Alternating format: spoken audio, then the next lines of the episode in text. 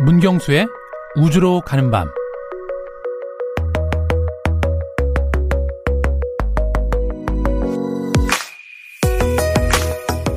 청취자 여러분께서는 일상의 어느 공간에 있을 때 가장 마음이 편하신가요?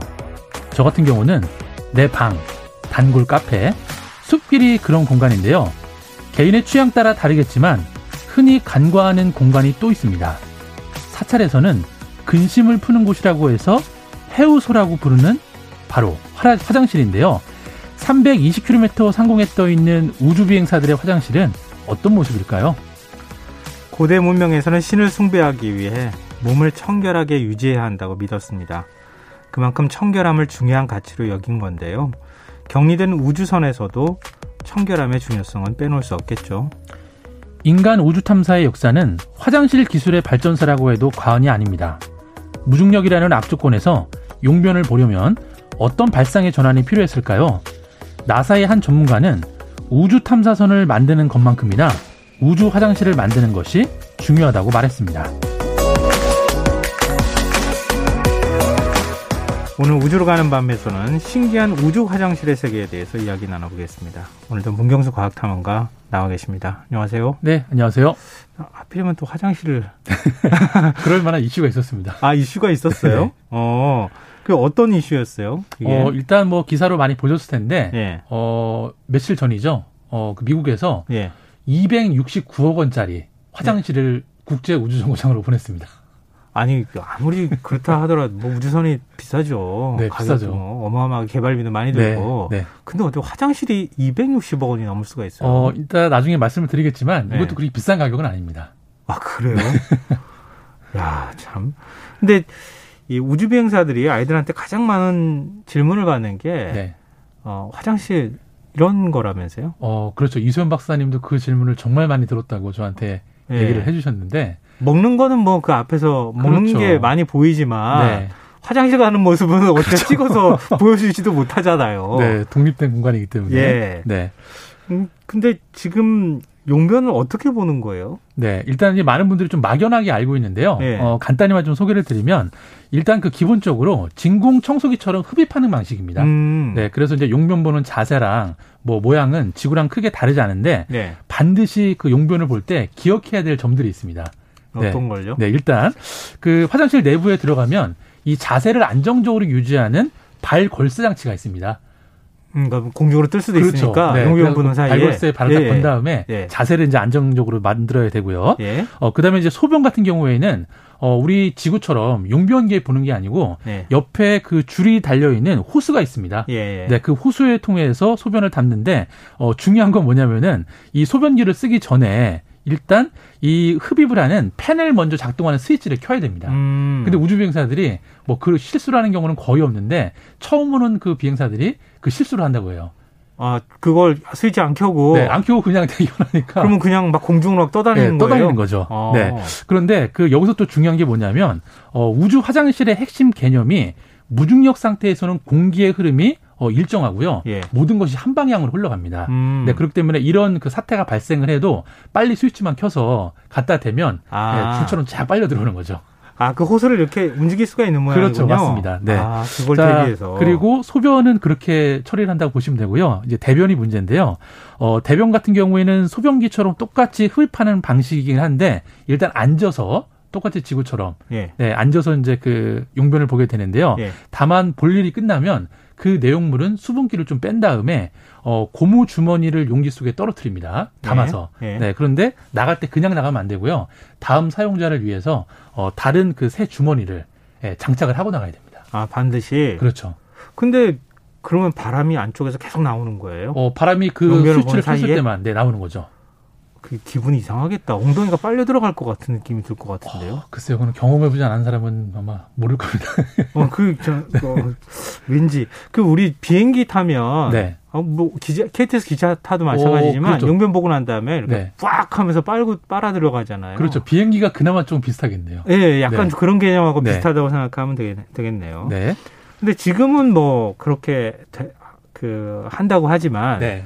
아폴로 우주선 개발할 때 정도는 지금과는 기술 차이가 많이 났던 시절이잖아요. 그렇죠. 그때는 용병은 어떻게 해결했어요? 어, 일단 그때 이제 관련된 에피소드들이 되게 많은데요. 그 재미난 일이 하나 있습니다. 일명 배설물 연구 미제 사건으로 불리는 일화가 있는데요. 네, 그 어떤 거예요? 네, 어떤 내용이냐면 어 이제 그 아폴로 11호 발사를 앞두고 그 10호가 이제 마지막 예행 연습을 하러 왔습니다. 예. 그래갖고 이제 달에 있다가 어, 지구로 귀환하던 그 아폴로 15에서 벌어진 사건인데요. 어, 갑자기 우주선 내부에 배설물이 떠다니는 겁니다. 예. 네, 근데 어, 이 세 명의 우주 비행사가 서로 실랑이가 붙은 거예요. 예. 서로 내 게 아니다. 아. 네, 근데 이제 그래서 그 그때 그 나사에서 그때 녹취록을 공개를 한 적이 있었는데요. 네. 어, 내용이 이런 게 있습니다. 어, 이거 도대체 누가 싼 거야? 누가 빨리 내킴좀 줘. 음. 어, 그리고 공중에 똥이 떠다니고 있어. 어, 내가 싼 거 아니야. 이런 이야기가 막 오고 갔다고 하더라고요. 음. 네, 근데 사실 역시 어, 범인은 나오지 않았고요. 그때는 뭐 그런 거 요즘은 DNA나 이런 걸로 찾을 수 있지만 당시에 그렇죠. 그런 기술이 또 없었잖아요. 네. 근데 그 당시에도 이제 그 존영이라는 우주 비행사가 그 이전에도 그런 전례가 있어서 아. 네, 유력하게 용의자로 봤는데 어쨌든 그 범인은 밝혀지지 않았고요. 그래서 이제 이때만 해도 이제 우주 변기라는 개념이 없다 보니까 음. 이 비행사들이 배변 주머니, 아. 소변통을 갖고 다녔습니다. 예. 네. 근데 이 사건을 계기로 해서 이제 본격적으로 우주 화장실에 대한 어, 그걸 만드는 그런 계기가 된 거죠. 도저히 안 되겠다. 어떻게 지금 이게 우주선 안에서 이런 일이 벌어질 수가 있어. 뭐 이런 생각을 했을 것 같은데. 네. 근데 우주선 안에 있을 때야 뭐 화장실이 있으니까. 그렇죠. 쳐도. 우주 우주선 바깥으로 나갈 때는 어떻게 해요? 아, 그게 또 진짜 문제인데요. 그 네. 우주 유형이라고 일명 부르는데 네. 어 일단 우주 유형을 하게 됐다라고 이제 결정이 되면 어 매뉴얼이 있습니다. 네, 그날 전체 음. 행동에 대한 매뉴얼이 있는데 어 일단 매뉴얼대로 정확한 시간에 기상을 해야 됩니다. 예. 네, 그런 다음에 개인 위생을 간단하게 처리하고 어 기본적으로 그 우주 비행사의 심장 박동수라든지 예. 어 여러 가지를 체크를 합니다. 예. 그래서 이런 과정을 통해서 어 소변이 차는 요인들을 하나하나 제거해 나가는 겁니다. 음. 네, 그리고 무엇보다 어, 이 소변에 질소가 많이 포함되어 있잖아요. 예. 그렇기 때문에 그 질소를 제거해야만 소변이 덜 마렵기 때문에 어, 일단 우주로 나가기 5시간 전부터 우주복을 입고 예, 그런 체크들을 여러 가지를 한다고 합니다. 음. 네, 그런데도 역시 나갔을 경우에 급하게 또 소변이 마려울 경우가 있잖아요. 네. 그래갖고 체류의 최후의 보류가 어, 최대 흡속이라고 흡수복이라고 불리는 성인용 기저귀가 있는데 음. 네, 그거를 차고 나가는데요. 그럼에도 불구하고 뭔가 정말 못 참겠다 그러면 매뉴얼상 그냥 소변을 보라고 나와 있답니다. 아 어쩔 수 없죠. 뭐 네, 참으면 그 참았던 것들이 정말 방광 그 합병증으로 이어져서 어. 우주에도 더큰 문제가 발생하기 때문에 정말 못 참으면 그냥 소변을 봐라. 뭐 그런 우주인은 없었을 거라고 생각하고요. 자, 그러면은 오늘 궁금증. 네. 269억 원짜리 화장실 얘기 좀 해주세요. 네. 어, 일단 미국 시간으로 10월 2일 날 이제 발사가 성공적으로 됐는데요. 예. 어, 이 우, 로켓에 발, 그 탑재된 그 우주선 안에는 이 화장실만 탑재된 건 아니고요. 예. 4톤 가량의 그 화물이 탑재가 됐는데, 어, 이 화물 안에, 종, 화물 안에, 어, 정말 오늘 거론이 됐던 269억 원짜리 신상 우주 화장실이 탑재가 됐고요. 또 우주 비행사들의 식량들, 예, 그리고 어 그 식물학 실험을 위해서 그 필요한 무씨앗이 실려서 올라가긴 했습니다. 아니 근데 아까 진공 청소기 같은 그런 시설이라고 말씀하셨잖아요. 네, 맞습니다. 뭐 우리 청소기 얼마 안 비싸잖아요. 근데 이거 어떻게 269억 원이 나요? 아, 근데 사실 그 기존에 있던 우주 화장실도 네. 뭐 사실 뭐 크게 좀 다르지는 않겠지만 기존 우주 화장실도 200억 원대 수준이라고 합니다. 네, 그러니까 많이 가격이 올라간 건 아니고요. 네. 어 그래서 이제 일단 우리가 보통 흔히 우주 화장실이라고 부르는데 어 이제 우주 과학에서는 일명 우주 쓰레기 처리 시스템으로 이거를 이제 분류를 하기 때문에 네. 어 뭐 기존 방식은 어, 기존대로 이제 진공정식처럼 흡입하는 방식인데, 어, 일단 이번에 그 올라간 신상 269억 원짜리 화장실은, 어, 소변을 볼때 예. 아까 스위치를 켜야 된다고 했잖아요. 예, 예, 예. 자동으로 인식해서 스위치를 안 켜도 됩니다. 아, 자동화가 됐다. 네. 그게 이제 예. 가장 큰 그 발전된 모습이고요. 그리고 이제 무엇보다, 어, 여자 우주비행사들의 활동이 늘어나면서 예, 아무래도 그 용변기가 여자 우주비행사에 적합하지 않은 남녀 화장실 혹시 구분되어 있는 거 아니요. 같은 걸 쓰는 겁니다. 아, 같은 걸 쓰는 거예요? 네. 화장실도 어. 공간을 차지하기 때문에 네네. 네 그래서 이제 여자 화장 여자 우주 비행사들의 어, 편리하게 용변을 볼 수 있도록 디자인을 설계를 했는데요. 음. 어 그리고 이제 무엇보다 기존 배설물 기존의 그 화장실에서는 이 배설물 처리제가 산도가 강하기 때문에 이 내구성이 되게 약했다고 합니다. 음. 그리고 이번에 올라간 신상 화장실은 티타늄 합금으로 예, 아주 내구성을 강화시켰고요. 네. 예, 그리고 이제 무엇보다 어 앞으로 이제 향후에는 그 어쨌든 화장실이 물론 커서 넉넉하게 사용하면 좋겠지만 우주선 공간이 작기 때문에 어 이번에 올라간 거는 기존에 있던 화장실보다 크기도 작아지고 네, 음. 네, 무게도 가벼워졌다고 합니다. 아. 그래도 이해가 잘 안 돼. 260억 원은 너무 비싸요. 네. 근데 왜 이 하필 이 시점에 네. 국제우주정거장으로 화장실을 네. 보냈을까요? 어, 그럴 만한 이유는 충분히 있는데요. 네. 어, 저번에도 저희가 이제 그 Crew Dragon에 대한 성공 음, 발사 음, 이야기를 많이 했는데, 네. 어, 그 다음 미션이 10월 31일 날 시작됩니다. 아. 네, 그러면 이제 국제우주정거장에 어, 인원이 추가되기 때문에 그렇죠. 어, 미리 이제 이거를 보급을 하게 되는 거고요. 그리고 이번에 실험적으로 써보고 문제가 없으면 네. 이제 어, 앞으로 이제 2024년에 달에 가는 계획이 있잖아요.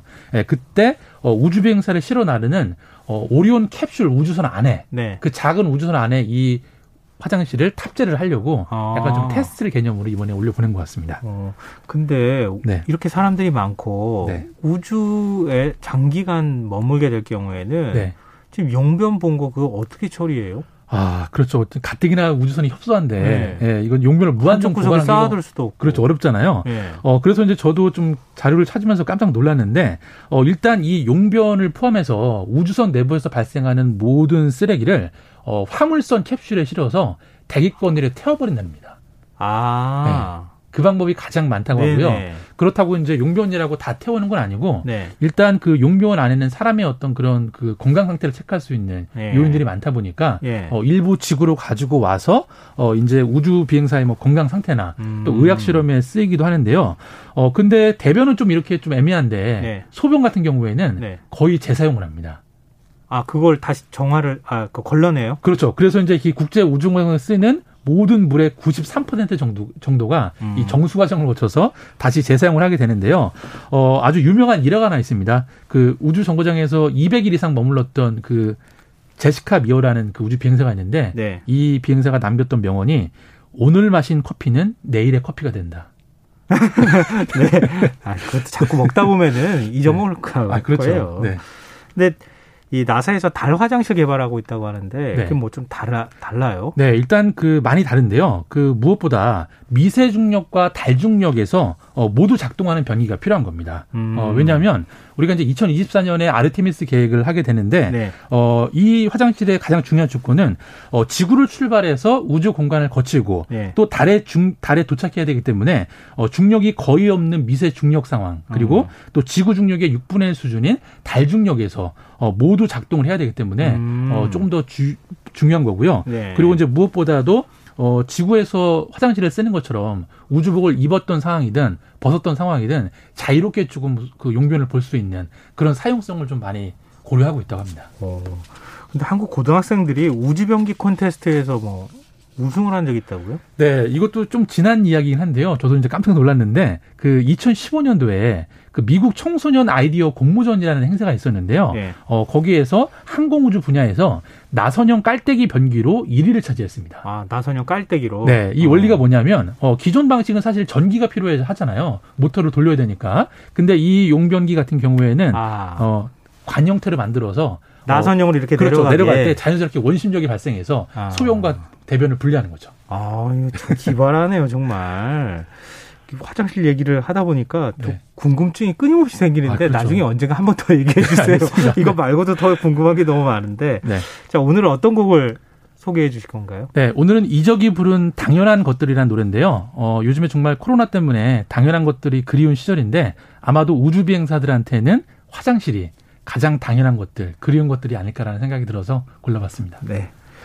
여행, 친구, 일상, 이 모든 당연한 것들을 다시 누릴 수 있는 날을 기대합니다.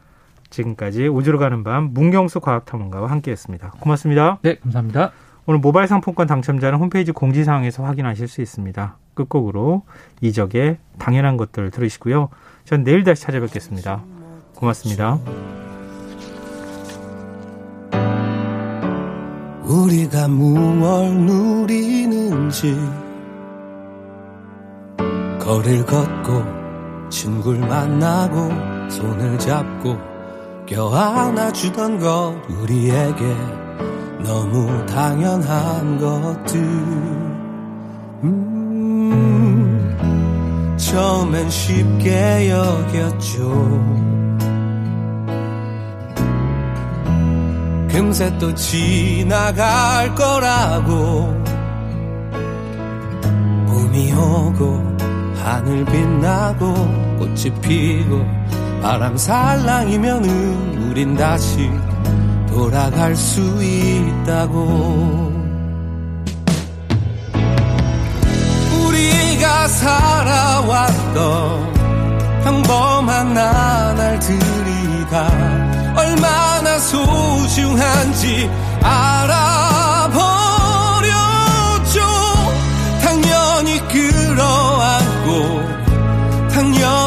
사랑하던 날 다시 돌아올 때까지 우리 힘껏 웃어요